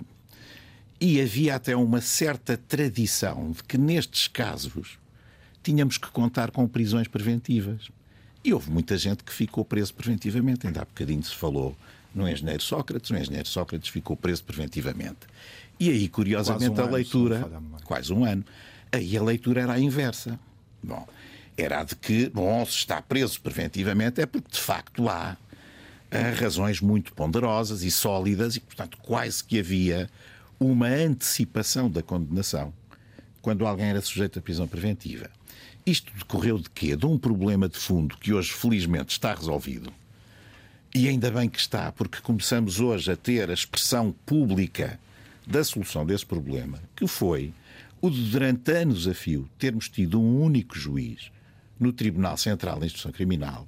Depois passámos a ter dois, mas a coisa não melhorou. Pelo contrário, a percepção da justiça eh, nestes processos-chave, que passam todos por ali, era a de que havia um juiz bom, mais garantista, e que um juiz mais pró-Ministério Público, e menos bom, portanto. O que é péssimo para a imagem da justiça. Porque, de facto, aquilo que o juiz aqui faz é só verificar se justifica aplicar uma medida de coação e não apenas sujeitar o arguído ao termo de identidade e residência. E, portanto, a realidade dinâmica do processo não quer dizer nada sobre a, a definitividade dos indícios, se são aqueles ou se são outros. O inquérito há de prosseguir e não há ninguém que tenha sido ilibado pela decisão do juiz de instrução. Porque mesmo as pessoas que estão restituídas à liberdade por o juiz de instrução entender que não há indícios do crime que lhes é imputado nesta fase do processo não quer significar nada quanto à possibilidade destas mesmas pessoas virem a ser acusadas daqui a algum tempo ou o inquérito vir a ser arquivado. Faz-lhe sentido que tenham ficado detidas quase uma semana para esse, interrogatório, esse, esse é um problema, do que venha a acontecer a seguir? Não, não faz, porque há um prazo de 48 horas, que é o prazo para a apresentação a juiz. Independentemente da questão legal. Não? É? Mas esse é um problema dos megaprocessos e da inadequação da nossa lei aos megaprocessos. O nosso Código de Processo Penal, desculpem a expressão, é um bocadinho o Código do Pilha-Galinhas. Está pensado para situações que não têm nada a ver com estas. E o prazo de 48 horas é, não foi esta a primeira vez, não vai ser a última, é, é entendido como suficiente que o detido seja presente ao juiz de instrução, que a única coisa que pode fazer naquela altura é identificá-lo e mandá-lo de novo para os calabouços até que o possa sujeitar então ao primeiro interrogatório judicial, porque temos um juiz e temos seis pessoas detidas à espera. Se calhar tinha que se olhar um bocadinho para isso, porque a mim choca-me de facto que uh, estas pessoas tenham estado, estas e outras, não é? Tanto tempo privadas da liberdade, porque depois há aí outro sofisma que, enfim, que é bom desmistificar. Estar detido estar preso preventivamente ou estar preso em cumprimento de pena, do ponto de vista de quem vive a situação, é exatamente a mesma coisa. São privações da liberdade. Portanto, estas pessoas, durante estes dias todos, estiveram privados da sua liberdade. Se isto foi bem ou foi mal, mal feito, se havia razões para isso ou não, enfim, é algo que não podemos discutir porque não sabemos, na realidade, o que é que se passou e o que é que levou a este, a este desfecho. João Paulo Batalha, a, a, ideia de que se instalou, sendo uh, certa ou errada, de que uh, não há nada de muito grave no, nos indícios que o Ministério Público uh, apresentou, pode levar-nos a desvalorizar outros comportamentos, eventuais comportamentos, como o tráfico de influências ou a forma pouco transparente como se relacionam os mundos da, da, política e dos eh, negócios? Bem, eu acho que nós assistimos a esse discurso por parte de alguns políticos e de alguns comentadores políticos e de alguns políticos comentadores, que também é uma, uma coisa que existe em Portugal. Um, e isto preocupa-me do ponto de vista até do ambiente social e do padrão de exigência que devemos ter enquanto cidadãos na gestão da causa pública. Porque aqui há uns anos havia uma responsabilização política quando os responsáveis políticos pisavam a linha em termos éticos mesmo que não houvesse sequer suspeita de qualquer ilegalidade. E depois o padrão evoluiu para, não, eh, para haver responsabilização política tem que haver uma suspeita de ilegalidade. E depois era, para haver uma responsabilização política, alguém tem que estar acusado ou ser pelo menos arguído de alguma coisa naquele uh, tom mais formal. E agora parece que estamos a querer evoluir para um, uma coisa em que tem, que tem que ser suspeito, mas de um crime a sério e depois começamos aqui a discutir que crimes é que são sério e que crimes é que não são sério. Isto é uma degradação de padrões éticos eh, que é muito preocupante e é precisamente aquilo que os responsáveis políticos agora estão a acusar o Ministério Público de fazer, que é judicializar a política. Eh, essa judicialização da política foi promovida, tem sido promovida ao longo dos anos, precisamente pela classe política, que se recusa a fazer estes, eh, estas avaliações de autoridade política para o desempenho de funções. Ou seja, saber se um ministro ou um secretário de Estado ou um autar com o primeiro-ministro pode ir fazer uma inauguração de uma coisa qualquer, ter, ou ir a uma cimeira em, em, Bruxelas, na União Europeia, sem ter os colegas ou os cidadãos a murmurar que este tipo está suspeito de qualquer coisa. Essa avaliação tem que ser feita independentemente do estado ou do andamento dos processos judiciais. E não é. E em vez dessa avaliação, tem-se chutado para o Ministério Público, aliás, até com a criação de novas tipologias penais, umas em cima das outras. Um, aliás, neste caso, ocorreu-me que há uma tipologia penal que eu ainda não vi citada, que é o crime de ocultação intencional de património, que eventualmente se aplica ao chefe de gabinete, ao ex-chefe de gabinete do Primeiro-Ministro, que tem a obrigação de declarar o seu património ao Tribunal Constitucional e atualizar essa declaração quando tem um acréscimo patrimonial, por exemplo, de 75.800 euros, eh, e não sabemos se o fez ou não fez, era preciso perguntar ao Tribunal Constitucional. Se não o fizer, pode ter cometido este crime. Mas como nós, este crime foi criado uh, em 2022, há um ano. E, portanto, esta lógica, que é uma lógica política, de estar sempre a legislar, sempre a rever legislação. Esta, este crime foi criado na lei uh, de desempenho de altos cargos públicos e cargos políticos, que é uma lei uh, revista e, e, republicada em 2019 e que tem sido revista todos os anos desde então. Portanto, esta, uh, esta cascata de leis. Alteração permanente alterações permanentes de leis que, que, depois não dão sequer certeza jurídica, não dão sequer tempo aos operadores judiciários Sim, e até aos próprios responsáveis políticos para se atualizarem. Hum. Aliás, foi agora suscitada uma questão na imprensa sobre uma casa de Pedro Nuno Santos. Eh, e ele responde que não sabia que tinha que atualizar eh, Aconteceu mesmo há, meses com a deputada Mariana Mortágua, sobre um comentário político que ela recebia que era pago. Eh, nós estamos constantemente a alterar leis. Uhum e, depois ainda inventar códigos A atualização é tão constante que nem dá tempo às pessoas de se. Mas a ideia é, quer dizer, eu acho, uma árvore conhece pelos frutos que dá. Os frutos são estes há muitos anos e, portanto, eu, eu, eu, posso, eu não consigo continuar a acreditar que é ingenuidade dos responsáveis políticos e dos legisladores. Pelo contrário, é uma lógica está criar uma máquina de movimento perpétuo, um motor que está sempre a trabalhar, mas que depois não tem a mudança engatada e, portanto, não vai a lado nenhum e só cria ruído. Eu vou tentar acelerar um pouco o debate, peço a vossa colaboração também nesse sentido, até porque ainda há uh, dois ou três tópicos que gostaria de uh, abordar. Uh, doutora Candida Almeida, com tudo o que sabemos até agora, e já sabemos, por exemplo, que há, há erros no, no, despacho da Operação Influencer, com desde logo uma confusão entre o nome do Primeiro-Ministro e o nome do Ministro da, da Economia, enfim. Mas para além desses eventuais erros que, porventura, até serão naturais noutros processos, e aqui têm tido um destaque diferente, Pergunto-lhe se já é possível apontar insucessos, deficiências no trabalho do Ministério Público que possam servir de ensinamento para processos futuros. Eh, eu, eu, quero uh, esclarecer que eu não sei nada do processo, não sei absolutamente nada do que consta, a não ser o que dizem e realmente o que dizem, não sei se corresponde à, à verdade ou não. Uh, relativamente à questão que me colocou, uh, esses erros uh, podem resultar ou, ou, ou, da pressão do tempo ou porque foi mal transcrita uh, a escuta telefónica, que isso acontece muitas vezes e, portanto, não tem uh, influência, digamos, no, no, no, no, trajeto do processo, até porque foi, vai ser retificado a tempo, é retificado a tempo, portanto, não tem qualquer problema. Este o... tipo de erros é, é, é comum, é, é habitual? Não estes propriamente, mas por exemplo, sobre valores que, que serão 18 milhões e põem 180 milhões. Estes... Ou o sítio onde decorreu uma reunião e afinal não foi naquele sim, sítio. Sim, sim. Isso, imaginemos que só se descobria em julgamento. Era dada oportunidade aos arguídos para se defenderem. Não, a reunião não foi aqui, foi ali.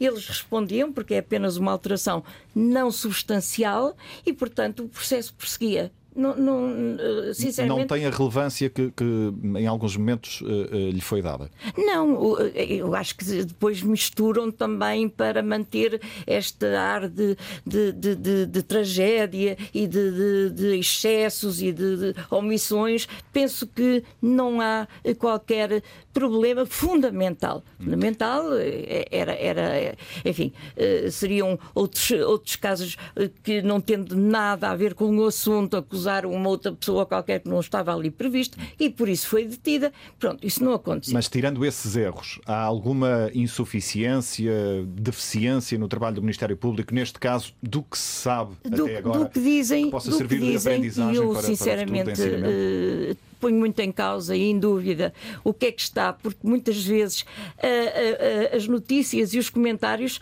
são extrapolados e são desinseridos do contexto. Há um, uma escuta, por exemplo, e só referem um bocadinho só referem um extrato. Eu não sei aquilo que significa no contexto quer da, da escuta, quer das outras escritas, quer até das, hum, das provas constantes do processo. Portanto, eu nesta altura não tenho que dizer que há insucessos ou que há erros e omissões graves. O Ministério Público já reconheceu o seu erro, está a fazer o seu trabalho.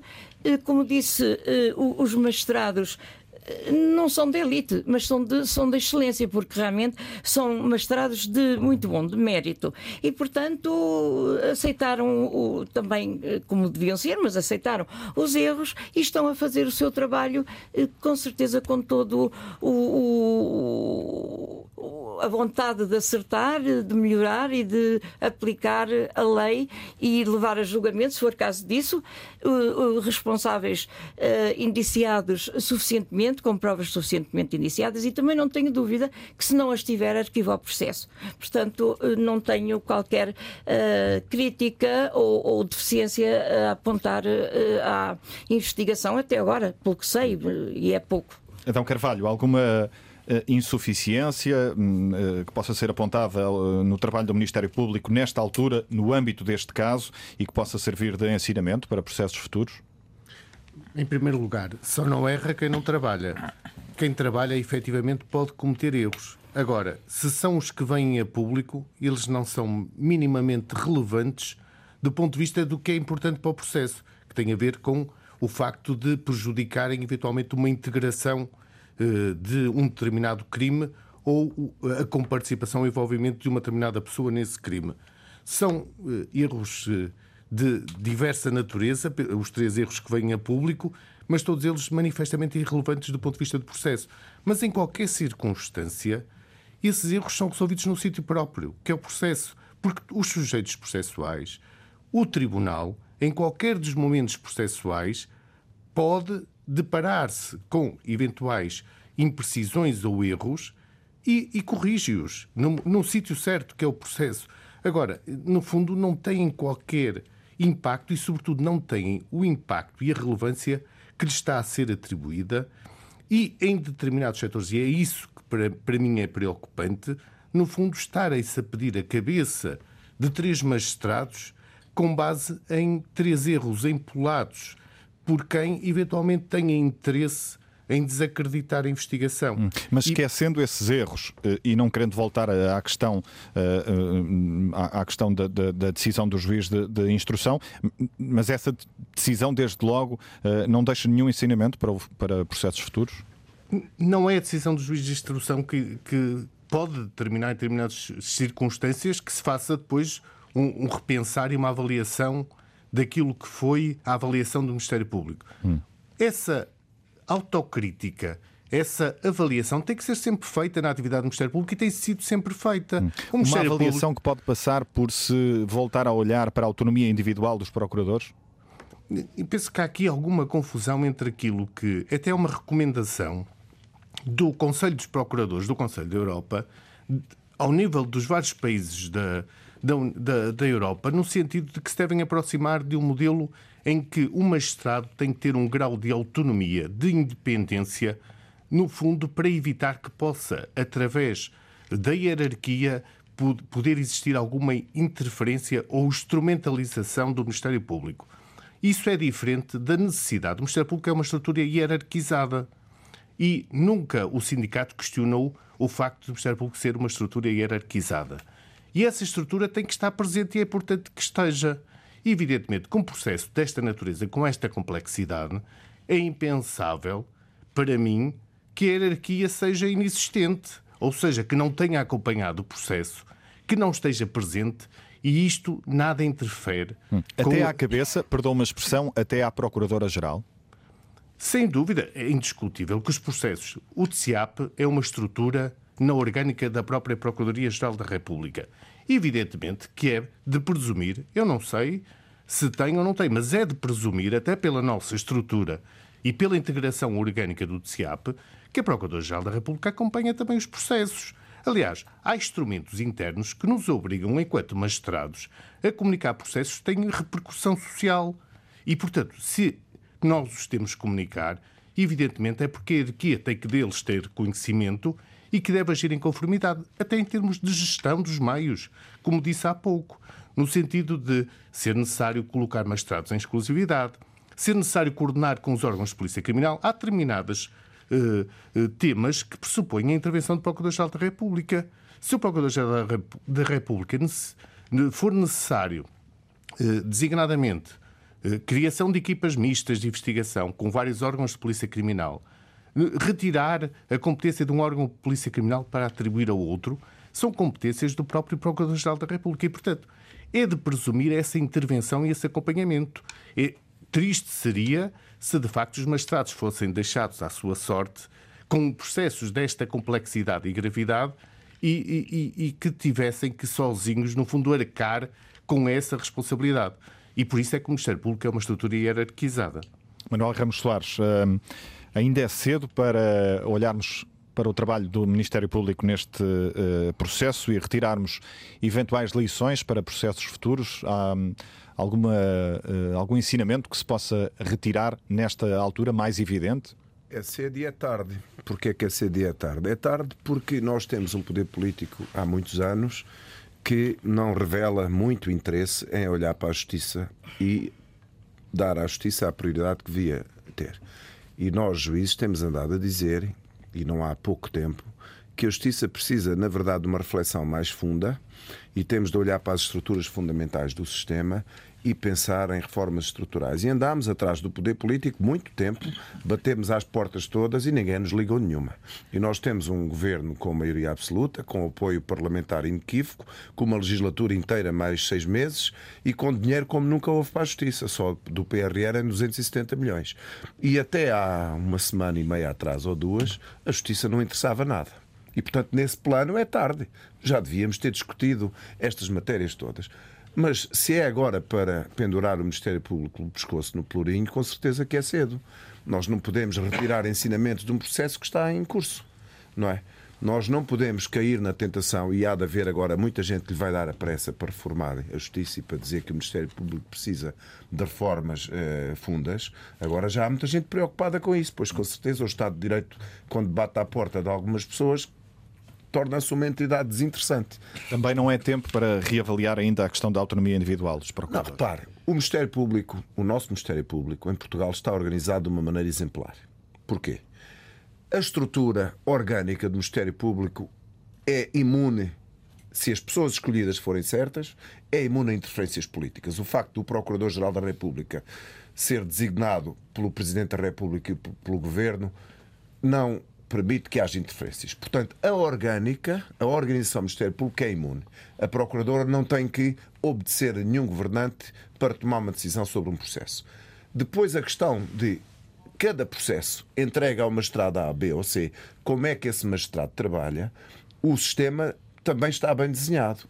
O magistrado tem autonomia técnica e de consciência para trabalhar, mas trabalha inserido numa hierarquia.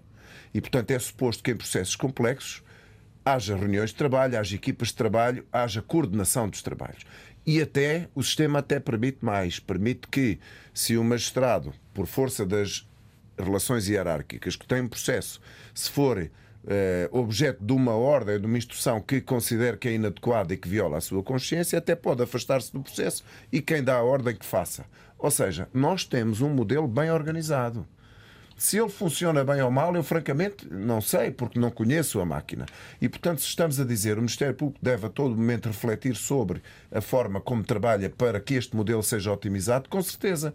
Porque o preço a pagar, se o não fizer, é um dia aparecer alguém a querer mudar o sistema e termos um Ministério Público que perde capacidade de ser autónomo de poder político e termos alguém, ou termos um dia um sistema em que há uma suspeita contra um Primeiro-Ministro e a Procuradora ou o Procurador-Geral da República recebe um telefonema, não se sabe de onde, dizendo assim: olha, isso é para arquivar. E não, não se é? investiga. Claro. Uh, Paulo Sai Cunha, uh, já é possível apontar uh, algum insucesso ou insucessos no trabalho do Ministério Público no âmbito destes casos de que falámos aqui que, que possam servir de ensinamento para o futuro e para processos futuros? Não, não é possível e eu, eu volto a frisar que eu não, não me devo pronunciar sobre isso. Mas há, há casos curiosos. Eu estou inteiramente de acordo com a, a, conclusão de que só não erra quem não faz nada. Quem não, quem não trabalha não erra. O meu problema relativamente a erros na fase de inquérito e já me deparei com alguns deles e bem mais graves do que estes que têm estado a ser, enfim, difundidos e comentados, é a dificuldade em os corrigir em tempo útil. Eu já tive um processo que não vou identificar, em que um, um determinado suspeito é constituído arguído por lapso. O lapso era mais ou menos evidente. E essa pessoa manteve-se arguída durante cinco anos. Bom, porquê? porque não há mecanismos legais que permitam a quem é constituído arguído num inquérito possa deixar de ser arguído antes do inquérito ser concluído. E, portanto, tem que se esperar ou pelo arquivamento ou pela acusação. E quem é constituído uma vez tem uma dificuldade extrema em uh, uh, resolver esse problema. E, portanto, se calhar, reconhecendo-se que quem trabalha pode errar temos que ter mecanismos que permitam, legais, mecanismos legais, eu estou a dizer que não há mecanismos na lei que facilitem isso, que permitam corrigir em tempo útil este tipo de erros. Bom, agora, a questão da autonomia do Ministério Público e hum, da autonomia dos magistrados é uma questão que eu julgo que tem que ser discutida com grande profundidade e sem tabus nenhums. Bom, e em primeiro lugar, Vamos ver. E porventura não será este o, momento para, para o. Mas é que nunca é o momento, sabe? fazer. Eu acho que nunca vai ser o momento, porque eu recordo que desde José Sócrates, todos os primeiros ministros portugueses, Passos Coelho incluído, foram suspeitos em investigações criminais. Todos. Sem exceção. E, portanto, se nós vamos aguardar por um momento em que seja inócuo discutir isso, nunca vamos chegar a esse momento. Hum. Eu, eu Agora, disse que porventura não será o momento por, por termos, nesta altura, vários é focos é, de atenção que nunca vai ser. Que, que acabam por desviar. E eu vou-lhe recordar outro momento que parece curioso e que me parece especialmente sintomático disso. Aqui há uns anos, o Ministério Público português acusou de corrupção um vice-presidente de um Estado estrangeiro em funções. Toda a gente se lembra do célebre irritante tão, enfim, eh, tão, tão falado Entre pelo Sr. Presidente da República na altura. Bom, eu pergunto para mim próprio porquê é que isto aconteceu, se devia ter acontecido assim, se devia ter existido algum mecanismo de controle que neste tipo de casos, para mim este parece-me um caso extremo, porque de facto é um caso que também importa consequências, desta vez no plano diplomático, relativamente a um Estado que é um Estado que nos é próximo, não é um Estado qualquer. Bom, se isto não devia passar por um crivo da Procuradora-Geral da República, de titulares de cargos políticos, que evitassem este tipo de uh, mal-estar e de constrangimento que pode surgir em determinados casos. Portanto, evitando que fosse um procurador por si a desencadear tudo é algo que sem, tem que ser repensado. Sem que a informação passe na. É, porque na aparentemente toda a gente ficou surpreendida com essa acusação Uh, o, o, Presidente da República ficou surpreendido. Não sei se a então Procuradora-Geral da República terá ficado surpreendida, mas a verdade é que é uma acusação que surgiu no TCIAP, precisamente. E é um bom exemplo de como estas uhum. coisas têm que ser uh, refletidas. João Paulo Batalha, um eventual falhanço do Ministério Público neste processo, em linguagem simples, se tudo isto terminar em pouco ou nada, uh, pode pôr em causa a, a, a, confiança dos cidadãos na justiça e, em especial, no, no combate à corrupção? Eh, eu acho que não sei bem o que é que significa pôr em causa a confiança, porque acho que ela já não existe eh, por imensa inércia política, por imensas dificuldades no funcionamento do sistema judicial, que são também eles, em grande medida, criação política. Eh, o que me preocupa mais até do que isso é que a reação política a este caso possa piorar ainda mais a questão. O Dr. Paulo Saio Cunha falava agora no caso do, do vice-presidente de Angola, Manuel Vicente. Eu acho que até é um caso interessante porque a parte do processo que foi julgado em Portugal, ou seja, Manuel Vicente foi acusado de corromper um procurador aqui em Portugal para arquivar processos em que ele era avisado. O procurador acabou condenado. E, portanto, é previsível que se Manuel Vicente tivesse sido julgado aqui, também ele fosse condenado. O processo acabou por ir parar a Angola para ser julgado lá, num processo em que eu acho que houve uma, uma pressão eh, óbvia, pública, quer do governo angolano, quer do uh, presidente português e do primeiro-ministro e do ministro dos Negócios Estrangeiros na altura, a ideia de que deveria haver um mecanismo para evitar um incidente diplomático é exigir que a justiça tenha preocupações que não devem ser uh, as do, da justiça. E, e esta questão da organização do Ministério Público e da e da autonomia preocupa-me também por causa disso nós temos muita dificuldade em reformar o sistema de justiça em boa medida porque também o conhecemos mal. Eh, os, os intervenientes do sistema têm as suas experiências empíricas, mas nós temos muito mais estatística de justiça. Nós, nós temos dificuldade em, em perceber como é que as coisas são tramitadas eh, nos tribunais, quais são os. Quer dizer, cada um tem essa percepção, mas não temos dados sobre quais são os processos que são mais rápidos, quais são os que emperram mais depressa, eh, onde, em que fases processuais é que há mais dificuldades. Nós temos, nesta política pública, em quase todas, poucos dados para uh, decidir como cidadão, o que, o que eu gostava de poder ver acontecer, e por isso é que acho que esta autonomia dos procuradores em cada processo é importante, dentro da, da estrutura hierarquizada que é o Ministério Público, eu gosto de tentar saber como é que atribuo responsabilidades quando as coisas falham. Se um, o Ministério Público faz uma acusação que depois não consegue provar, eh, o, que é que, o que é que aconteceu aí? Eh, a acusação era fraca, foi o procurador que não soube defender no, no tribunal, porque em Portugal também temos esta lógica de que o procurador que investiga não é o procurador que leva o caso a tribunal.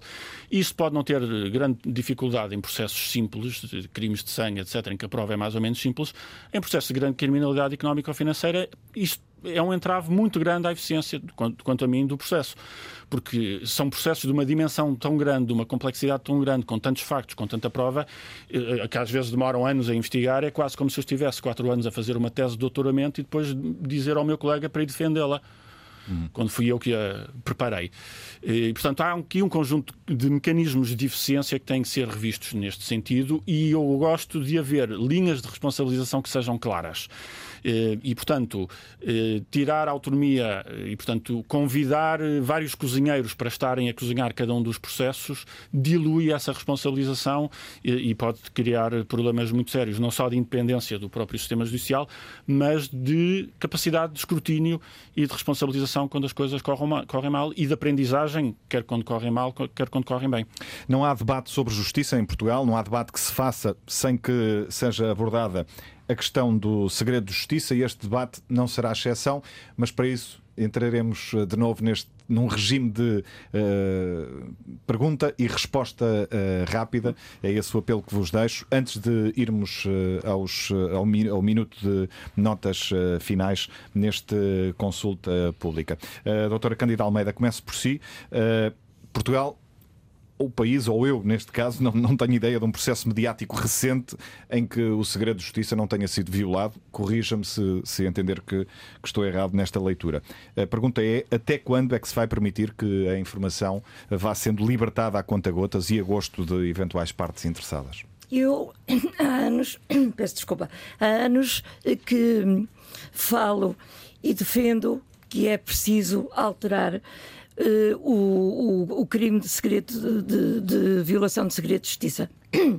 Porque sendo tão importante como se vê essa violação, que ataca eh, não só a personalidade e os direitos dos cidadãos, mesmo arguídos, as famílias, etc., e também destrói, uh, pressiona, pode alterar a investigação. É ridículo que este, que este, que este crime seja punível, possa ser punível com, com, com multa. E, portanto, é eh, digamos que tem uma dimensão teórica importantíssima, toda a gente lhe dá, mas na prática é tratada como um, um problema de segunda ou terceira. É um pequeno crime, é um crime de, de, de, de enfim, de, rua.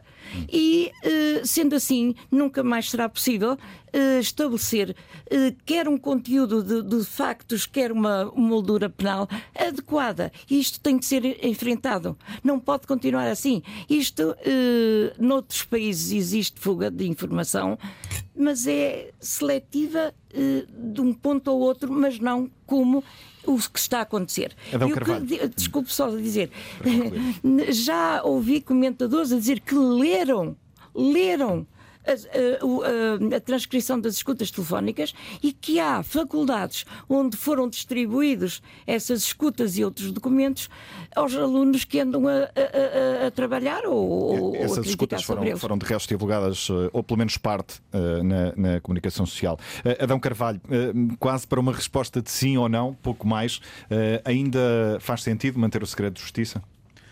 Em primeiro lugar, este é um processo emblemático nessa, nessa, nessa questão. Até o dia 7, o processo esteve em segredo quando estava na esfera reservada do DCIAP. Por isso, eu não sei quem viola o segredo de justiça, mas o que eu sei é que até o dia 7 ele esteve em esfera reservada, a partir daí deixou de estar. Segundo, isso é uma avaliação que tem sempre de ser feita pela Assembleia da República. Tem que ponderar, porque evidentemente que sempre que um processo envolve pessoas que têm eh, pela visibilidade, por serem titulares de cargos políticos ou terem visibilidade social, a comunicação social terá interesse nisso. Portanto, cabe à Assembleia da República avaliar entre esses interesses em conflitos, interesses dos sujeitos do direito à reserva e aquilo e que é o interesse, da, e o hum. interesse público, avaliar se devem alargar, se devem ser mais restritivos ou devem ser mais permissivos em termos de acesso ao processo. Manuel Ramos Soares? Olha, eu acho que o segredo de justiça e a discussão à volta do segredo de justiça muitas vezes é uma cortina de fumo. Nós discutimos isso e isso é discutir o, acessório e não discutir o essencial. Eu não nego que, em certas circunstâncias, o segredo de justiça seja absolutamente essencial para proteger a investigação e, noutros, para proteger o bom nome das pessoas. Estou de acordo nisso e é evidente que a lei não tem sequer mecanismo para investigar isso facilmente. Mas nós estamos a discutir um caso. Uh, estamos todos a discutir um caso que está em segredo de justiça com conhecimento da imprensa, daqui e dali, do, dos pormenores. Ou seja, pelo menos de uma boa parte. Claro, toda a, gente, toda a gente diz que viu os despachos do juiz e do, a indiciação do Ministério Público. Porventura com algumas incorreções claro. pelo meio? Evidentemente, mas, pronto. Mas, mas eh, neste, neste, este nem sequer é um melhor caso para discutir o segredo. Paulo Sai Cunha? Bom, eu acho que sendo a justiça hoje quase que um produto de espetáculo numa sociedade de comunicação, é um conteúdo relativamente barato e, portanto, é, há uma tentação enorme para explorar o segredo de justiça e já não é só quando os personagens são eles próprios mediáticos ou quando são políticos. É em si mesmo o tema da justiça penal é um tema comunicacionalmente interessante e é barato. Agora, é, é curioso há aqui uma referência que eu não queria deixar passar em claro, que é uh, de que a partir de um determinado momento neste processo se passou a violar o segredo de justiça. Eu gostava de recordar que na Operação Marquês, quatro ou cinco meses antes da detenção do primeiro-ministro José Sócrates, a revista Sábado inseria um artigo muitíssimo bem informado e completo acerca daquilo que estava em causa na Operação Marquês. E, portanto, eu gostava de saber, nessa altura, quem é que terá estado na origem da fuga ao segredo de justiça. Agora reconheço, e estou inteiramente de acordo com o meu colega e amigo Manuel Ramos Soares, que isto muitas vezes é uma cortina de fumo acessória sobre a essencialidade das questões e, portanto, não devemos perder muito tempo a discutir. João Paulo Batalha, algum pois, eu acho que rápido a vida está a tentar ensinar-nos que não se consegue travar o vento com as mãos e nós temamos a não aprender. Há coisas que, pelo interesse público que têm, é impossível não virem em público. E, portanto, temos muitas vezes, nestes casos, os juízes que passam uma semana a, a, a investigar a situação e a procurar dados e a pô-los cá para fora e, portanto, que surgem de violações de segredo de justiça e depois a semana seguinte a perguntar sobre as violações de segredo de justiça. Isto não é horrível. É o que é. As coisas têm interesse público, vêm para a praça pública e eu acho que nós temos que nos resignar a isso e aprender a lidar com isso. Vamos entrar em período de notas finais neste debate e peço-vos que sejam rigorosos no cumprimento desse uh, período de tempo para concluirmos o seu minuto de notas finais, uh, doutora Cândida Almeida. Bem, resumindo o mais possível, defendo que o processo que está autonomamente a seguir no STJ, no Supremo Tribunal de Justiça, deve ter prioridade e com todos os meios necessários para que a investigação seja profunda e ter o seu desfecho final o mais rápido possível. Por outro lado, uh, Penso que no processo base, à exceção do, da violação de segredo de justiça, da violação do, do, princípio da presunção de inocência, não vejo que haja qualquer diferença relativamente ao processamento de outro qualquer processo mediático e, e com, com, digamos, os, os, chamados, entre aspas, poderosos como suspeitos ou arguídos. Uh, para concluir mesmo. Pronto, para concluir, acho que é importante uh, uma reflexão sobre o sistema de justiça para uh, alterar pontualmente, cirurgicamente, questões que sejam necessárias, porque eu acho, defendo o nosso sistema de justiça como correto e o mais transparente para se alcançar uma verdade, uma justiça igual para todos. Dão Carvalho, o seu minuto de notas finais. Primeiro, um apelo à serenidade.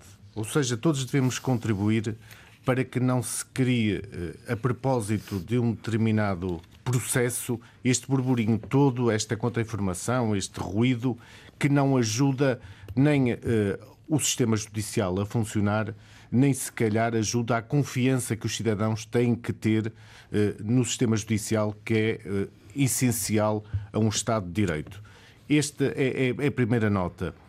A segunda, de que o Ministério Público, e os dados assim o revelam, os dados são publicados, é uma magistratura responsável, não eh, praticados no processo por mero arbítrio, é uma avaliação que faz dos elementos que tem de processo, em cenários de recursos escassos e que, portanto, tantas vezes tornam difícil que possam concluir as investigações com a celeridade desejável e é uma magistratura que não é hum. imune, não é isenta de, de poder ser criticada Manuel, e que deve, tem, deve ter. Um, mesmo de concluir, senão ficamos um, sem tempo para e todos. E que deve ter uma avaliação constante da sua atividade para cada vez melhorar o serviço que presta. Dr. Manuel Ramos Soares, já menos de um minuto de notas finais. Uma nota de cuidado. Há países onde temos um Ministério Público irrelevante que não consegue investigar pessoas poderosas. E, portanto, a discussão que se possa fazer agora à volta desta questão não é uma questão inócua, não é uma questão irrelevante.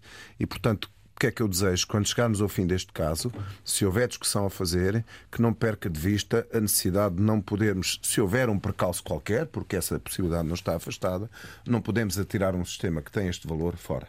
Porque Paulo, aquilo que vier a seguir é pior. Paulo Saicunha. Bom, eu julgo que aquilo que é preocupante do ponto de vista estrutural é que nós estamos a assistir a uma degradação da qualidade dos membros da classe política. Isso significa que pessoas que se deviam dedicar à causa pública e ter interesse por ela estão cada vez mais afastados da apetência por estes lugares.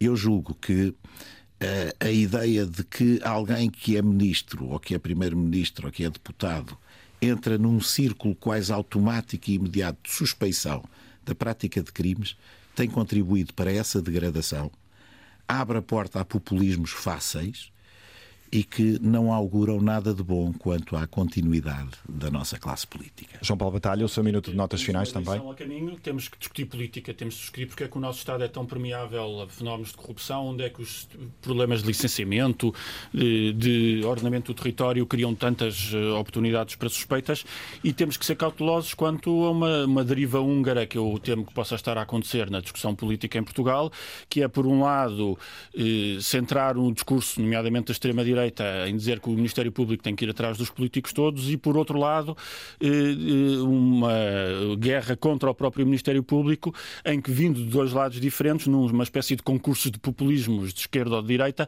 acabarmos todos no mesmo fim, que é um Ministério Público anquilosado ainda mais e uma justiça menos independente. Isso tem que ser um debate político de primeiríssima linha. João Paulo Batalha, Paulo Sai Cunha, Manuel Ramos Soares, Adão Carvalho, Cândido Almeida, obrigado a todos eh, pela vossa presença e disponibilidade eh, para hum, o debate de hoje em consulta pública na Antena 1.